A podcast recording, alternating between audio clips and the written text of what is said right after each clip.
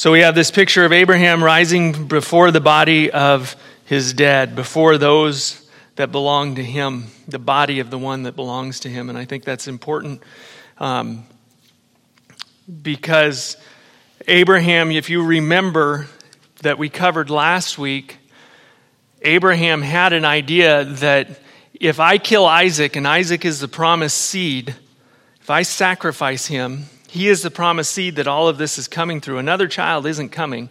This is the only shot God's got at fulfilling his promises. There must be a way then in Abraham's mind that Isaac can be resurrected from the dead. In fact, Hebrews 11 tells us that's what Abraham believed. Hebrews 11 confirms that that is what he is thinking. So Abraham here has the idea that he's rising before his dead, uh, rose before um, is dead and needs a place for the body out of his sight. He has an understanding that the connection of the body and the soul are separate, that, but the identity continues even after death and can be, in fact, resurrected.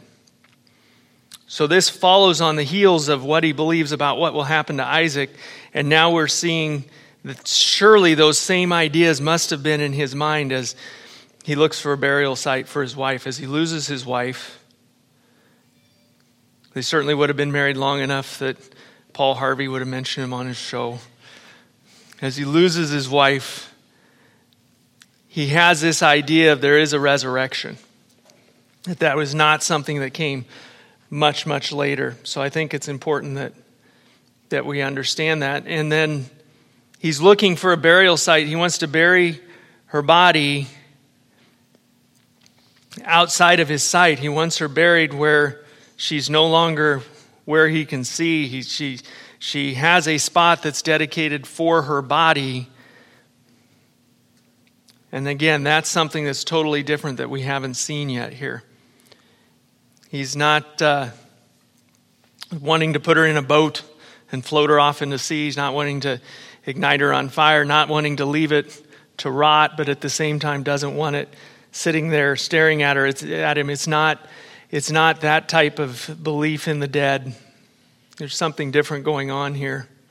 But again certainly a belief in the afterlife a belief that the soul extends beyond the body and and but at the same time having a respect and understanding for the body of people. And i think that respect for the body of people i think that's something if we if we just touch on this a little bit about death and uh, our bodies after we die. Our bodies are, in fact, an important thing that God has given us to use and take care of. And that picture is given of the church, that we take care of the church in such a way as a body, as a body of Christ.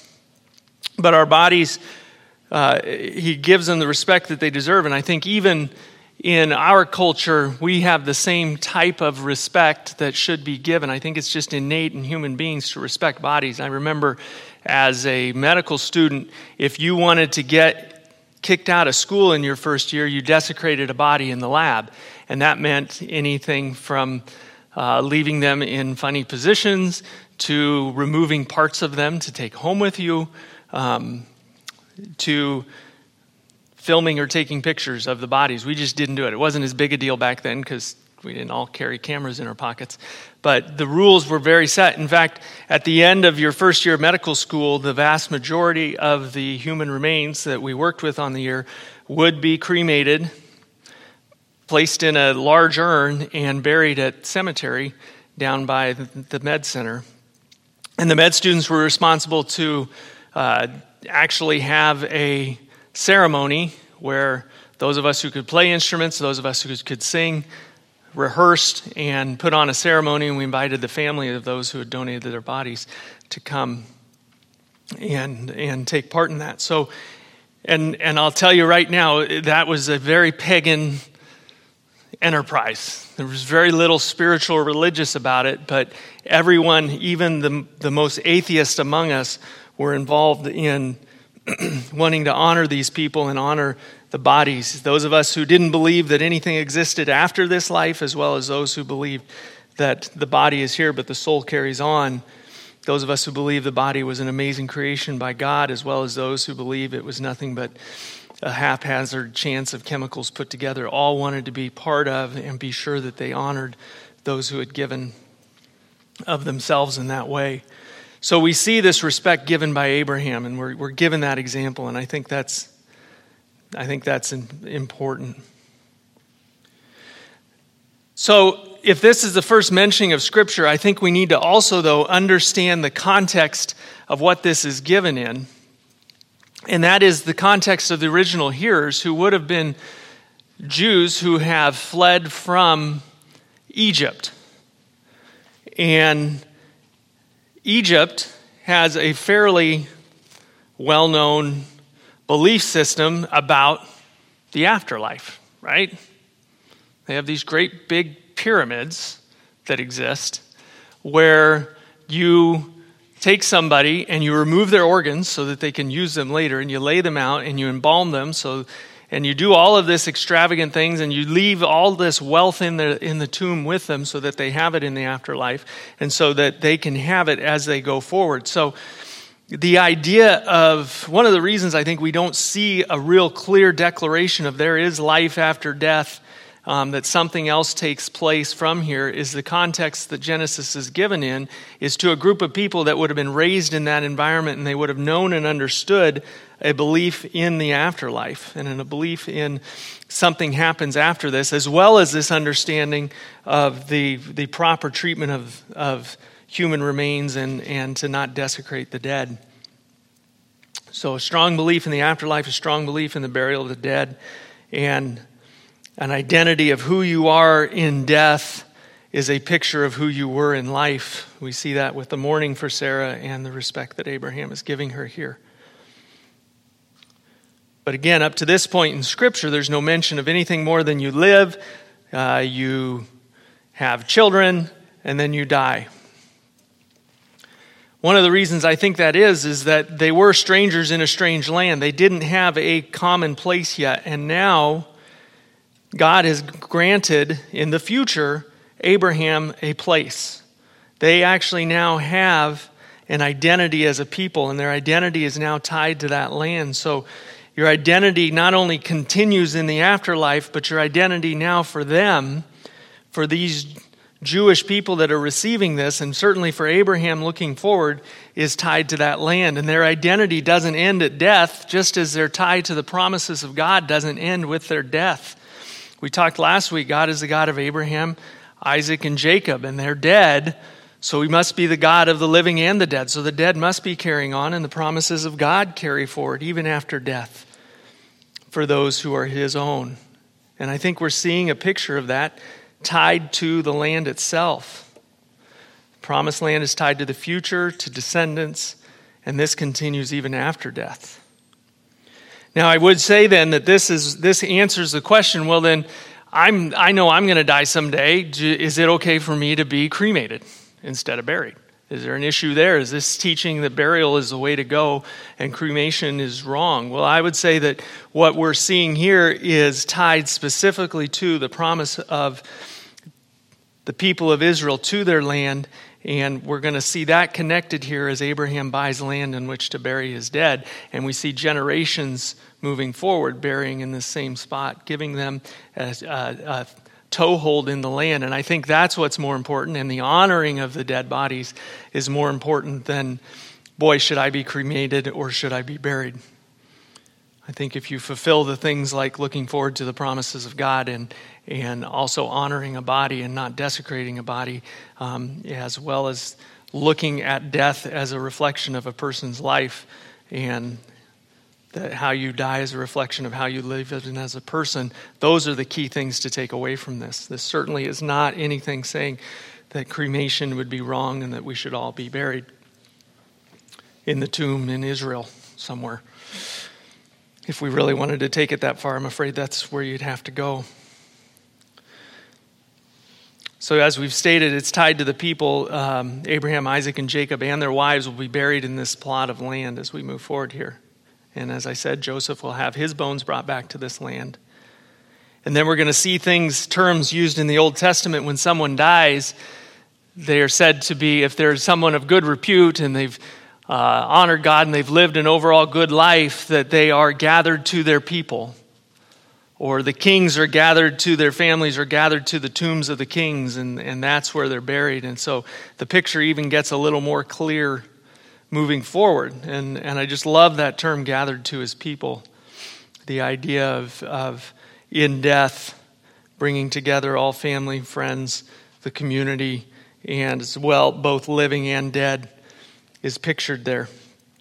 So this gets expanded upon, but here, here we're just getting the first taste of it and what it means for the people of Israel as they're about to enter the promised land and they're hearing Genesis for the first time. What does it mean to them? So, verse 5, moving forward, the sons of Heth answered Abraham after Abraham's asked for a, a burial site. And the sons of Heth answer Abraham and say, Here is my Lord. You are a mighty prince among us. Bury your dead in the choicest of our graves. None of us will refuse you his grave for burying your dead. So Abraham rose and bowed to the people of the land, the sons of Heth. So a, a, huge amount of respect is going on here, and if you if you turn back and look at the occurrence with Melchizedek and what goes on there, as well as the king of Sodom, um, and you see the respect that the people of the area where Abraham lives have for Abraham himself, you kind of understand what's going on here. Abraham is a mighty prince, he is somebody who has an incredible amount of wealth, um, but he just wanders about with his flocks and his people and uh, doesn't isn't actually a stakeholder, a literal stakeholder in the land, but still that respect exists. And it's mutual. We see Abraham showing respect to them rising up, bowing down to the people of the land, the sons of Heth there in 7. So this relationship is already in place as we see going forward. And so Abraham speaks to them, saying, If it is your wish for me to bury my dead out of my sight, hear me and approach Ephron, the son of Zohar, for me, that he may give me the cave of Machpelah, which he owns, which is at the end of his field. For the full price, let him give it to me in your presence for a burial site. Now, Ephron was sitting among the sons of Heth, and Ephron the Hittite answered Abraham in the hearing of the sons of Heth, even of all who went in at the gate of his city, saying, No, my Lord, hear me. I give you the field, and I give you the cave that is in it. In the presence of the sons of my people, I give it to you. Bury your dead. And Abraham bowed before the people of the land, and he spoke to Ephron in the hearing of the people of the land, saying, if you will only please listen to me, I will give you the price of the field. Accept it from me, that I may bury my dead there. Then Ephron answered Abraham, saying to him, My Lord, listen to me. A piece of land worth 400 shekels of silver. What is that between me and you? So bury your dead. Abraham listened to Ephron, and Abraham weighed out for Ephron the, the silver, which he had named in the hearing of the sons of Heth, 400 shekels of silver, commercial standard. Now, from 20,000 feet, what we have here is two men arguing over who's going to pick up the check, basically. Um, neither, neither man has a problem. The money is not the issue here at all, in so much as the amount of transfer of wealth between two people. But something is very important here to Abraham, and I think Abraham's making a point of it. Um, when we go back up to verse 8, if it's um, I'm sorry, verse 9, he defines exactly which cave he's looking for, and he says, For the full price, let him give it to me in your presence for a burial site. So Abraham is, from the get go, is saying, I, I need a burial site, but I am going to pay for it. And then in verse 10, Ephron the Hittite answers Abraham in the hearing of the sons of Heth, even of all who went in at the gate of the city, saying, So I think the importance of that there is that Abraham and Ephron are having this discussion in front of all the people of the city. Abraham is saying, We're going to pay a fair price. We're going to pay what the land is actually worth. And everyone here is knowing that this is taking place. We have all of these witnesses present that this is what's going to happen. I think, it's, I think it reflects well on Ephron as well as Abraham that uh, they argue over whether or not it's worthy to pay. I think both of them are like, you know, Ephron, I'm sure, is trying to respect Abraham in his state of mourning. Abraham is trying to show uh, Ephron that no, no, no, you don't have to give it to me. Um, I'm going to pay for it. But I think there's far more than arguing over 400 shekels of silver and whether or not they're respecting each other here. I think that the 400 shekels of silver and the witnesses are all there because the Israelites are actually going to have land in the promised land at the end of this chapter. And I think that's incredibly important. The other thing that's incredibly important to remember here is the age of Abraham.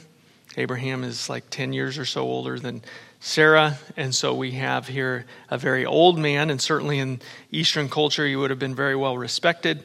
Um, but he is at a point now where it's also understanding understandable if his son would be the one who's carrying off carrying on these these dealings but it is specifically with Abraham they have this long history built up so the cave that's mentioned here is literally um, I'm glad I only had to read it once um, it's literally translated the double cave or, or it's a, it's a, it is, means double. So there's this double cave that exists.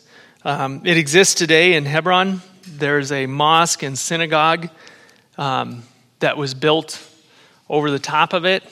Uh, you can go and you can visit it and see it. There's, um, it's changed hands over the years, and I think at some point during the Crusades there was a, a church or sepulcher put over the top, and then when Israel actually captured it, I think in 67. Um, they actually built the mosque. Israel built a mosque and synagogue over the top because um, it's a holy site for Muslims as well, since Abraham is the one who's buried there. It's not just a holy site for the people of Israel. So it, it does, in fact, exist. It's there. You can, you can go visit the place.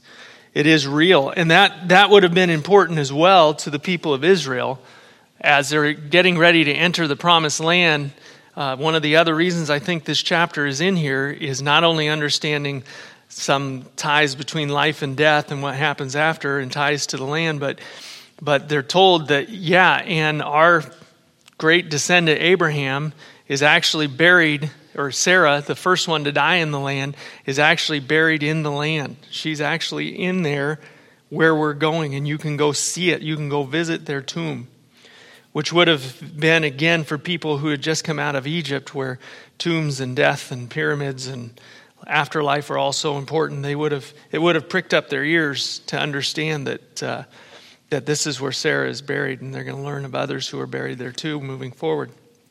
But certainly, the first mention of it is going to become important to them. So, verse 17 so Ephron's field, which was in Machpelah, I, I'll pronounce it differently each time, just so one of the times I'll be right, which face Mamre, the field and cave which was in it, all the trees that, which were in the field that were within the confines of the border were deeded over to Abraham for a possession in the presence of the sons of Heth before all who went in at the gate of the city. So again, we're given this is basically a legal description of the land, that it is uh, the, the specific field that and its location, what's on the field and what's in the field, including all the trees that are in the field, and everything is deeded over. So legal documentation now is carried about. Um, it's got a confined border. It's clearly defined what this is, and it's given to Abraham for a possession in the presence of sons of the sons of Heth. So uh, a third party has witnessed this the Hittite and the Hebrew have come together, made a deal. Third party has watched this, well defined, tons of witnesses. Abraham now has land in Israel. Abraham has seen the beginning of the promises of God fulfilled in the death of his wife as he, as he plans for a tomb and a place for his people to gather. So it's kind of, kind of a big deal. Um, and then, verse 19 after this, Abraham buried Sarah, his wife, in the cave of the field at Machpelah, facing Mamre, that is Hebron, in the land of Canaan. So the field and the cave that is in it were deeded over to Abraham for a burial site by the sons of Heth. So, again, verse 20 reiterates this is deeded over to Abraham. And I think that's the whole point of chapter 23 is this deeding of land to Abraham and it's a toehold in the promised land. They actually have been there for, for decades and now they actually own a piece of it, even though it's a small piece and all it is is a place to bury their dead. It's there. One of the temptations here then is to take the text and read back into it what we know and understand about death and burial. Other episodes where people are buried in the, in the Bible after this. Why is burial important to us? Is burial important to us as believers? Caleb's like, Yeah, of course it is. When is burial important to us? Resurrect somebody other than the smart girl in the front.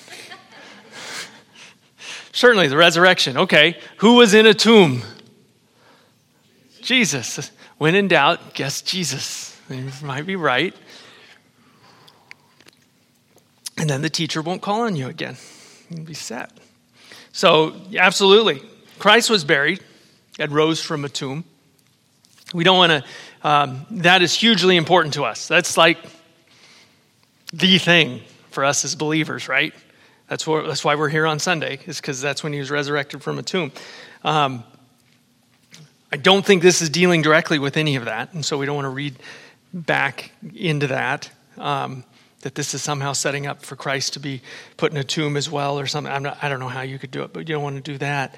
What other times do we use burial as a picture? Baptism, absolutely. So we have um, dying with Christ, buried, and raised again with Christ, and we have that, that picture in baptism where uh, those of us are made alive with Christ. Again, that fits really well with uh, Christ's own resurrection. That's what that's supposed to help us picture. Um, and not exactly what's going on here, but again, the whole idea of being tied with promises not yet fulfilled is present. In fact, that's present when we see Christ arise. We see him arise from a tomb as, yes, first fruits for those of us who believe. We too will arise, but arising with a future promise of what is to come. And so we see Sarah buried with a future promise of what is to come. We talked about the Egyptian culture. I just want to make sure I've hit all the main points that I did want to hit. So, certainly today, when we look at future promises of God to be fulfilled, uh, there is a decent possibility that death for us will be part of God's working plan. So far, up to 100 years ago, every believer, other than what Enoch and Elijah, have gone through death, and we ourselves will go through death. It's part of the Christian experience is to go is to go through that. So we certainly want to treat it with respect, and we certainly want to show that we can die well, that we can mourn well, and that we can do it with purpose. Uh, but we should also do it with the idea that we're looking to the future, just as these people were. Not only Sarah and Abraham, but also the Israelites that are originally hearing it. So if we turn over to 1 Corinthians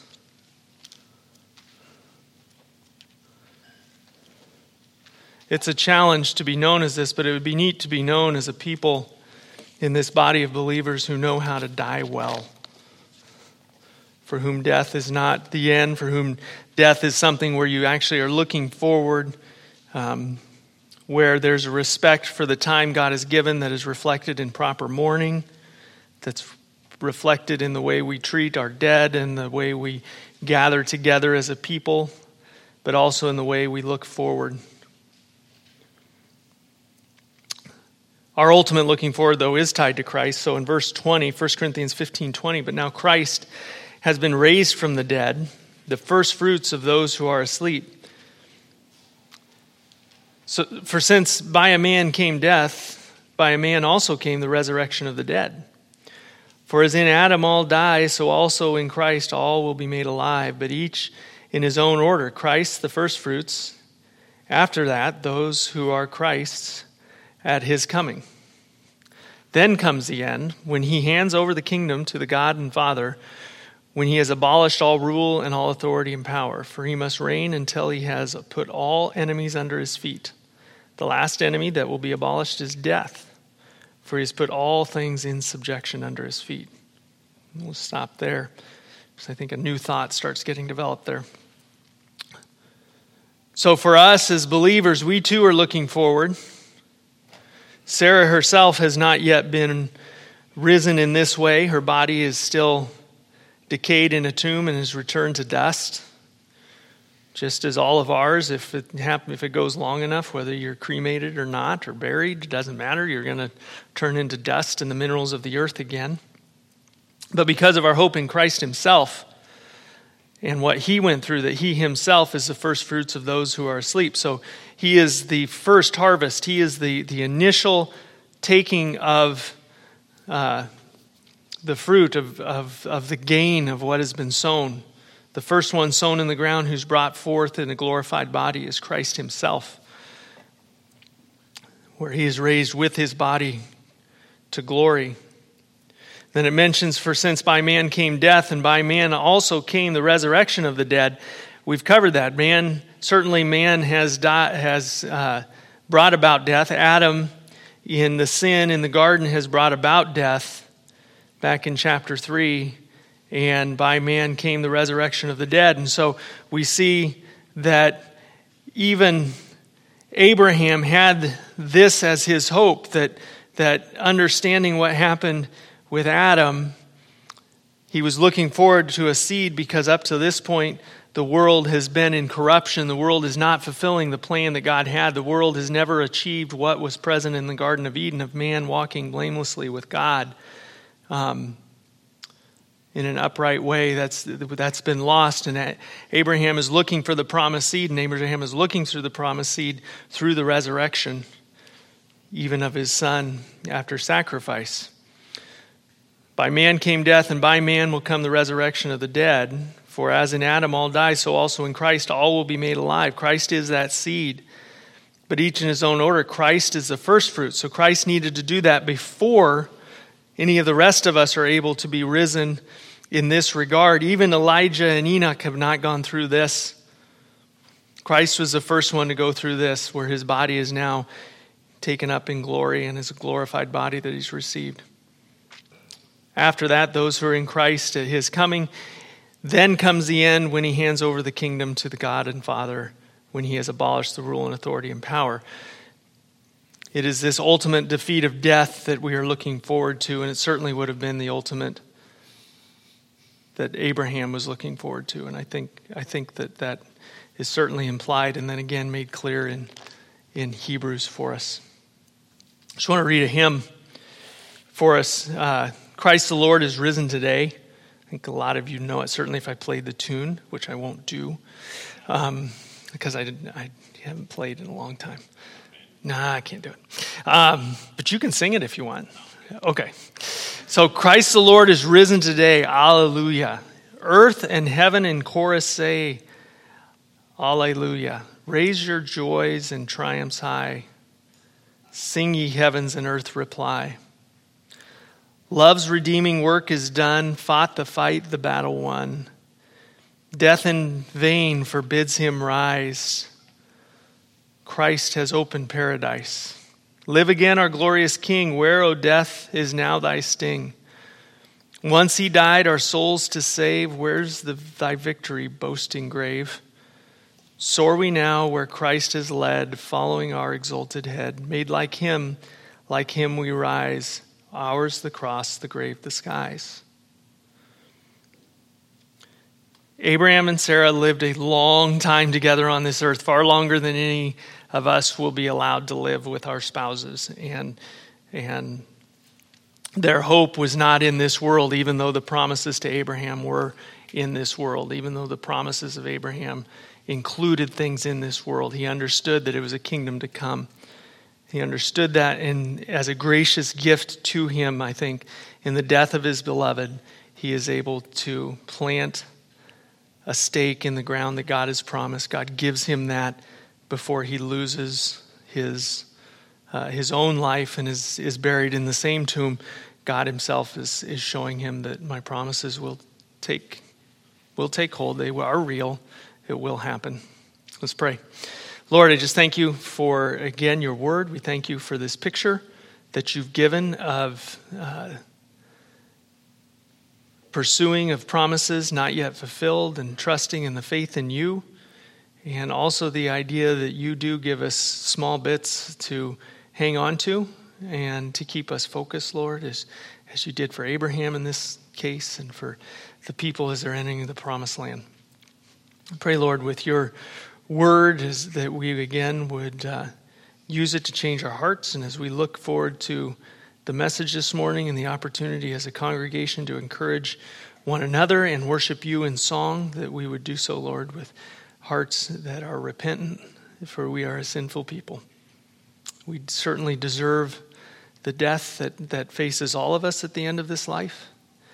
Um, but at the same time, Lord, we pray that your Son, who has conquered death, would come quickly and would gather those of us who believe and would that we might be with him immediately. Lord, what a great joy that would be as he ultimately conquers all death. It's in his name we pray. Amen.